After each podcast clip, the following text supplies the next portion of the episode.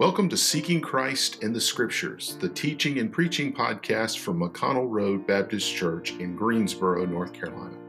My name is Matthew Tilley, and I'm the pastor of McConnell Road Baptist, and we're glad that you've joined us for this podcast. If you'd like to learn more about the church, please visit us online at mcconnellroadbaptist.org.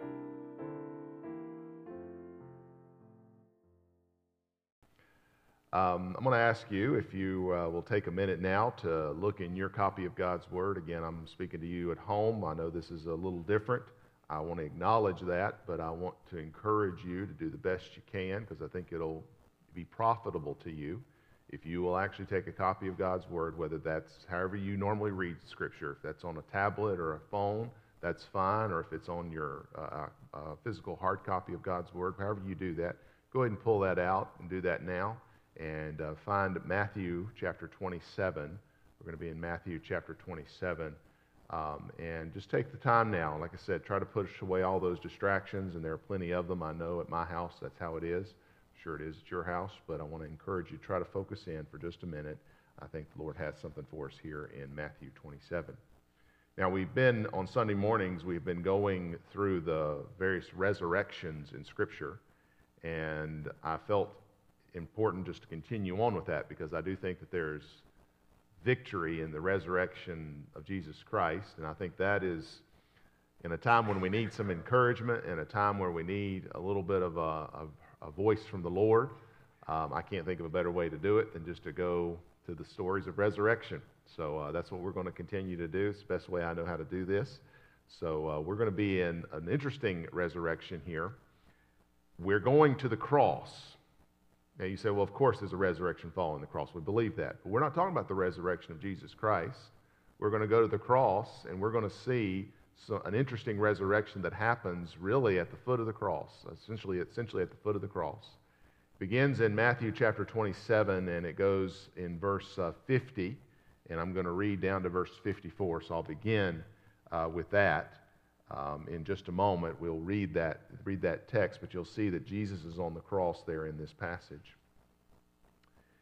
Right now, God is doing something in our, in our land. Uh, I know that He is. I, I, don't dare to assume that I know exactly what He's doing. I don't. Um, and as I have been reminded this week, I probably wouldn't even believe it if I knew what He was doing. I say that because I can look back at Brother Habakkuk in the Old Testament, Habakkuk chapter 1 and verse 5, where Habakkuk actually asks God, What in the world are you doing, God? What are you up to?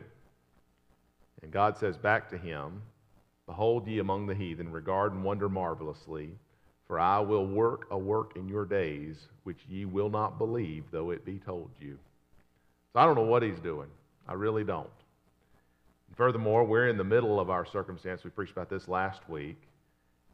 And even if God is right in the middle of it with us, and He is, we can't always tell what He's doing, sometimes until it's over we're looking back on it. And I think that's where we find ourselves with this COVID 19 virus. It's bad. And I think for me at least, the badness of it is the uncertainty. I think that's really where, my, where it troubles my soul. I mean, the disease. So some of you might actually be concerned about the disease itself, and I, I don't want to don't want to belittle that. But personally, that's not where my fear lies. My fear is really more of when is this over? When is this going to happen? What's going on? How long before we can go back to school? How long before we can go out to eat? How long before they get a vaccine? And there are, as the song goes, many things about tomorrow that I don't seem to understand. But I know who holds tomorrow, and I know who holds my hand in this passage I've already mentioned, there is a very scary and I'd say even equally uncertain, in a lot of ways, uncertain times. Could you imagine you're following Jesus all these, this time, and here's Jesus hanging on the cross? You're looking at the one you were putting your hope in, and he's dying, bleeding. I mean, shamefully dying. Not just dying, but shamefully dying, hanging on a cross. All hope seems to be gone.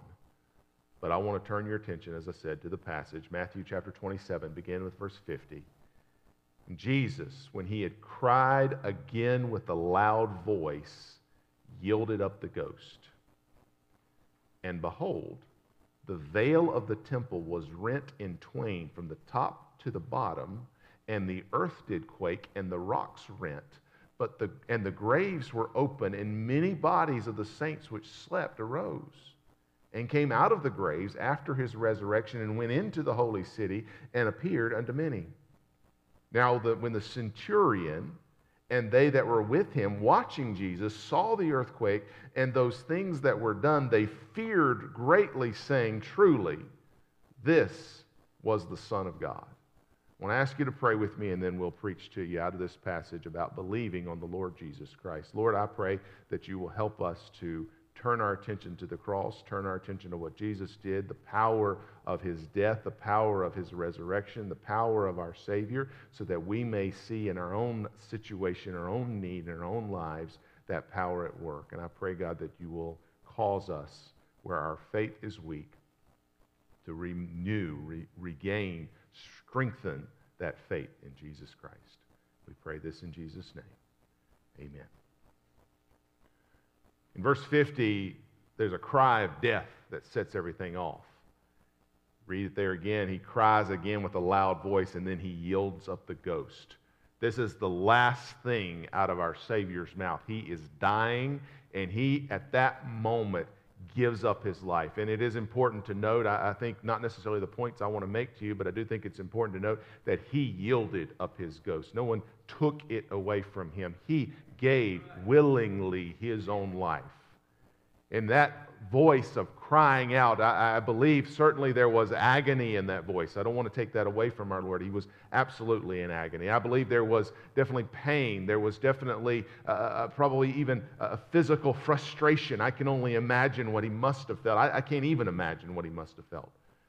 But don't miss that there's also, this is the voice of God crying out. So there is power in this voice. So much power that in verse 51, look what happens. Immediately, once he gives up the ghost, he cries out, then there is this power that happens that there's an earthquake. It says there that the earth quakes, and it says it seems to be a connection between this earthquaking and, and this uh, veil renting. There seems to be a connection between these. Now, now, it's not notable that there was an earthquake in this area. This was probably pretty typical from time to time to have an earthquake. But what made this notable, if you look at that verse 51, or excuse me, verse, yeah, verse 51, the last part, that not only did the earth quake, but the rocks rent. We're seeing rocks being torn in half, to rocks that are completely being shredded here because of this.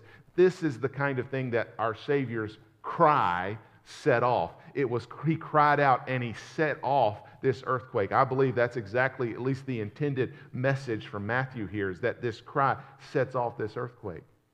So God is pouring out his wrath on his only begotten Son, on my sin and on your sin. And it creates such an agony in our Savior. He cries out as he gives up the ghost, and it causes a tremendous earthquake that rocks are literally being shredded. It's a pretty powerful scene, if you can imagine it the way it's, at least I'm trying to convey, convey it to you. But that scene is pales in comparison to the events that are happening at the temple. I, I skipped over in verse 51. It says that the veil of the temple was rent in twain from the top to the bottom. It talks about this, this veil. Now, there's some debate about what the veil was, but let's first start with the conversation of the fact it was ripped from top to bottom. This was such a large veil, no matter which one it was. There's a couple of options here, but no matter which one it was, it was ripped from top to bottom, meaning it was not a man who ripped it, which we would have started from the bottom and gone up. It was the hand of God Himself that took that veil and ripped it from top to bottom. Now, why is that important? Why is this veil even mentioned here? Well, this veil could have been, some suggest it could have been, a veil that would have separated that part of the temple of the Jewish part from the Gentile part. Some people would have said that. I happen to believe, and there is a large school of thought that believes it was a veil that would have separated the holiest of holy places from the rest, from anyone, that area that no one could enter into. No one could enter into, and it was a particular veil that nobody could go past except that certain priest at a certain time of the year, and even he had to go in with the proper preparation, or else he would be killed on the spot by God's own hand. I believe that that was the veil that was rent. But either way, whether it is Jew from Gentile or simply all of mankind from the holiest of holy places, the presence of God, God is making an unusual statement here. He is removing the barriers between man and God. He's removing that barrier between me and me and you, but ultimately between us and God. He is removing that barrier. If you would, for just a moment, I want to ask you to turn over to the book of Ephesians. Just hold your place in Matthew. We will be back there. But I do want to ask you to turn over to Ephesians chapter 2. I want to read this because I like the way that Paul puts this. It's, he's talking about the same incident or the same uh, information, but just coming at it from a little bit of a different angle. And I just like the way he says it. And I think it's worth taking a minute to turn over there to Ephesians chapter 2. And we'll begin in verse 12. He says there in verse 12 that at that time, talking about the time before salvation, before Christ came, at that time you were without Christ, being aliens from the commonwealth of Israel and strangers from the covenants of promise, having no hope without God in this world.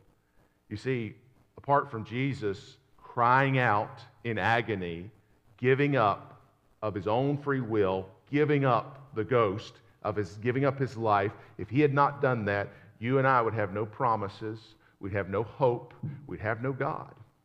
We would not have access to those things. In this time or any other time of crisis, I think a lot of people do turn, whether they, whether in, whether, uh, they are right in how they do it or not, but they at least their intention is to turn to a God. But apart from Jesus Christ, you cannot turn to God. You do not have a God in this world. But because of Jesus Christ, verse 13, but now in Jesus, in Christ Jesus, you who sometimes were far off are made nigh by the blood of, of Christ. Because he shed his blood, because he gave up his life, you now are brought close to him. Continue on, he says, For he is our peace, who hath made both one and hath broken down the middle wall of partition between us, having abolished in his flesh the enmity, even the law of commandments contained in the ordinances, for to make in himself of twain one new man, so making peace. Jesus broke down every barrier. He broke down everything that would get in the way. He has made himself available for every race, every people group, every place on this earth. He has made it so that every person can have direct access to God Himself. There is now one, one God and one mediator between God and man. It's not a priest, it's not a preacher. It's only one man between er, one, one between God and man, the man Christ Jesus.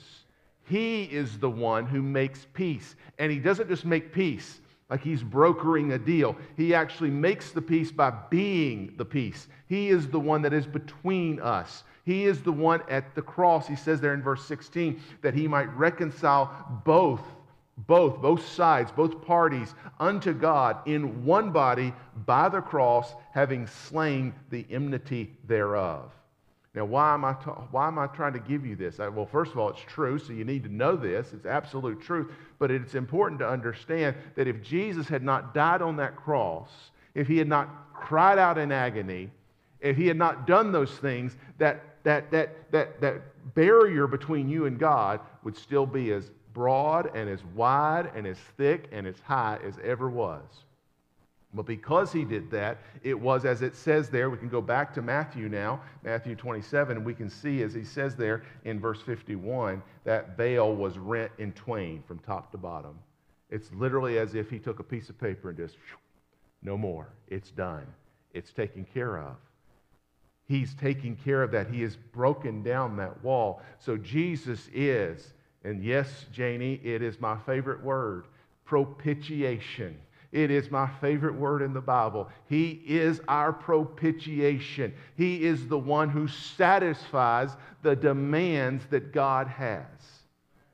Now, that's important not only because I actually have direct access to God, but because I have that need met. God's demands have been met. There is no other. The worst possible thing has already happened. My sin has been punished forever and ever and ever. I now have direct access to God. I have direct access to the one who has a control over all of the earth. He is my propitiation. Even in death, The worst thing that I can imagine happening to me on this earth would be me dying, whatever, whatever that happens. But with me ending in death, that's the worst thing I can imagine happening to me. But even in death, I have Jesus. Because, because in my death, it says in the Bible that to be absent from the body is to be present with the Lord. That's what I have because of Jesus, because he has met my need. But now this story goes on, and the interesting story that continues is in verse 52 that earthquake that shook everything and not only ripped that temple veil, it goes in verse 52, it opens up graves. The graves were open, and many bodies of the saints which slept arose. This earthquake opens up some graves, and these saints, it's not 100% sure of who it exactly is, but we know they died before Christ was, was on the cross. So these were what we might refer to as Old Testament saints. I don't know if it's some of the people we knew their names in the Old Testament or not. It could have been. Or if they were just unnamed people, as far as we in modern era would have been. We don't know their names, but they were nonetheless the same people that were in view in Hebrews chapter 11. I'm not going to turn there, but if you wanted to do a study of this on your own and read Hebrews chapter 11, I think it starts in around verse uh, 33, 32, somewhere in there, you could see where he talks about all these people who have endured so many things with faith in God for the outcome. But he says in verse 39, Hebrews 11 39, these people, and I believe these are the ones, the ones there in verse 52, these people had not yet received that promise. And what was the promise? The promise of life, that promise of that they would be resurrected and they would be reunited with him. They had not yet received that at this point. But what happens? Well, Jesus, he dies on the cross. It says, if you read that verse 51, excuse me, verse um, 52, it says that the graves were open and many bodies of the saints which slept arose. But then, verse 53, they came out of the graves after his resurrection. Notice that. The graves were broken open because of his death, but they never rose out of the grave until Jesus came out of the grave. This is interesting to me. You know what that means? It's what Paul says in 1, uh, yeah, 1 Corinthians 15. He says that Jesus is the first fruit from the grave. He is that first one who's risen again, and he is doing because because they because he's done this, they now have the resurrection. Put it to you this way Jesus is delivering on a promise that was made to these Old Testament saints a long time ago. That if you will put your faith in God, God will take care of you. We sang that song, God will take I think we sang that Wednesday night, didn't we, Mark? God will take care of you. They were, they were buying into that promise that God's going to take care of them. And they died. That's what, that's what the writer of Hebrews says in 11, chapter 11 of Hebrews, that these people died without that promise being fulfilled. And you could have, a, from a human perspective, said, well, God forgot about them. No, not at all. He is delivering on the promise that he made to these people, and he's showing us. I think there's, it's an important message for us New Testament saints to see this that God's saying, I ain't forgot about my people. I'm not done with my people. I'm giving you a taste of what will come. Because he says in Hebrews 11, in next, next verse, he said these people had not received that promise. But in chapter 11, verse 40, he says, God has provided some better thing for us. What's that better thing? God Himself shall descend from heaven with a shout, with the voice of the archangel, with the trump of God, and the dead in Christ shall rise first. Then we, which are alive and remain, shall be caught up together with them in the clouds to meet the Lord in the air. And so shall we ever be with the Lord. I, I, need you to hear real loud and clear. The point I think I want to try to get out of this for you is the fact that God has not forgotten his people. We are his people, we are precious to him. Now, we might feel abandoned. Let, us don't, let's, let's, don't, let's don't sugarcoat this. There will be times, and maybe now is one of those times, where you just feel alone. You feel like, where is God? Maybe that maybe now's not that time, but you felt that before. I know I have. You're thinking, where is God in all this? You might feel abandoned, but I want to promise you that He is coming for you. He is not forgotten you. He may, in His sovereignty, be doing something that I don't understand. He may be working in a way that I do not clearly see, But even in those moments, He continues to work and He's not forgotten you. There will come a day, and if not in, not in the next week or two, it will come whenever his, it is His time. We're going to talk about that, by the way, tonight a little bit out of Matthew 24. We're going to go back a few chapters. That's tonight's sermon. But I want you to know that He will come in His time and He will bring us home with Him. He has not forgotten you. He has not forgotten you. He will never forget you. He's not forgotten us because we, not only is He our propitiation, we are His possession. These people here were His possession, and He allowed them to come back out of the grave to show them that for, one, for, a, for just a few moments. Now, there in verse 54 is the, the, the last scene in this passage.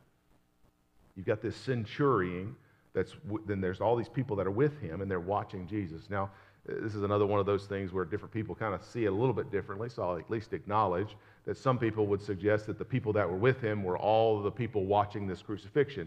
May well have been, but I think what's in view here, especially those that feared greatly, were all those soldiers that are standing around. I think that's who's necessarily standing around there. And these soldiers, these are, these are hardened men. These were men, I would imagine, maybe most of them, if not all of them, were probably assigned to do crucifixions. That was their job. It wasn't an uncommon thing to have crucifixions on a somewhat regular basis. Know, they have a lot of criminals that they had to deal with. And these men had probably seen, again, no one knows exactly because we don't know who these men specifically were, but they had probably seen hundreds of crucifixions. If you know anything about a crucifixion, it's violent, it's bloody. In my opinion, and it's because I'm a modern human being and I don't, I don't experience these things that often, but it's horrifying. I can't imagine a one human being doing these things to another. I can't imagine that. But these men, this was, this was their job. They punched in and punched out. This is what they did. I would imagine by this point in the process, they're numb to it.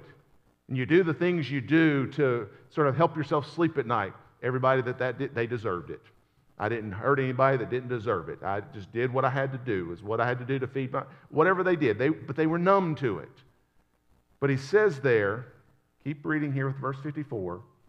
They're watching Jesus they saw the earthquake and those things that were done. They saw this earthquake and all the unusual activity. They heard Jesus crying out. And I can't even imagine what the atmosphere must have been like there, but whatever it was, it made them say, the last phrase is there in verse 54, that they feared greatly, saying, Truly, this was the Son of God. They feared greatly. That term feared greatly means these people were deeply affected by this, but it actually has this sense of there was terror that came over them. I think their blood ran cold. Best way I can describe this to you is uh, you ever, if you are, especially if you're in kind of an office setting, and you hit reply all, and you thought you were replying to one person, and everybody in the company got your message, and there's that oh no kind of feeling or something. You got that feeling? I think there was, that was close to what they're feeling there. They realized, they finally, they understood, because look what they said there. They said, truly, this was the Son of God. This, yes, there was belief. Thank the Lord for that. But I do believe that they finally said, hang on a minute. I think we just crucified God. I think we just put on a cross and made suffer the God of the universe. Now, you imagine that. Oh, no. Look what we just did.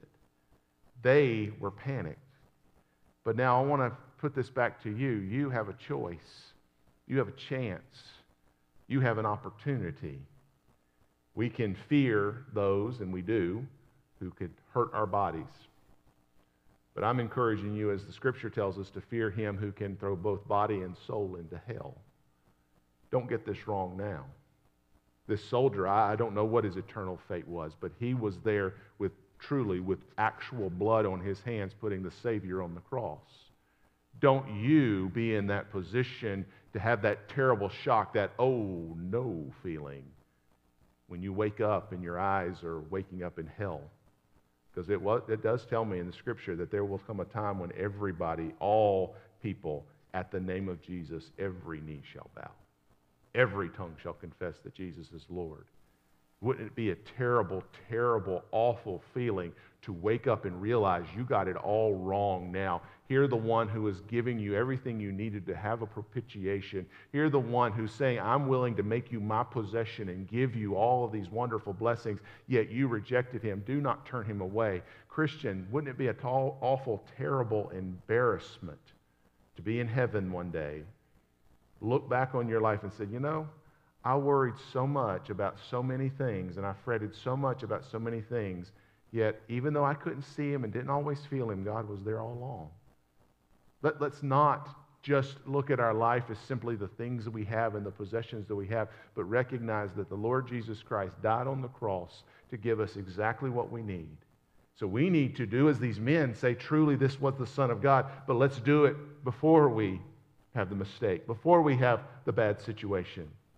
Because is not your life more than meat and the body more than raiment? Behold, the fowls of the air for they sow not, neither do they reap, nor gather into barns, yet your heavenly Father feedeth them. Are, not, are ye not much better than they? Which of you, by taking thought, can add one cubit unto his stature? You can fret and worry, Christian, all you want to. And some of us have done that a little bit this week. But that ain't going to change one thing. Your Savior has given you a propitiation, exactly what you need. He has made you his possession. He's never going to leave you. Don't miss that. Believe in him for your salvation. Believe in him for your satisfaction. Believe in him for your soothing. Believe in him for your soul.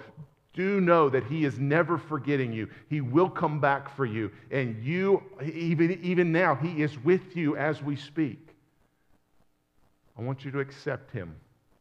I want you to trust him. I want you to lean on him. I want you to believe on him. Thank you for joining us for Seeking Christ in the Scriptures, the teaching and preaching podcast from McConnell Road Baptist Church in Greensboro, North Carolina. I'm Pastor Matthew Tilley, and I'm so glad you joined us here. But if you'd like to learn more about the church, please visit us online at mcconnellroadbaptist.org.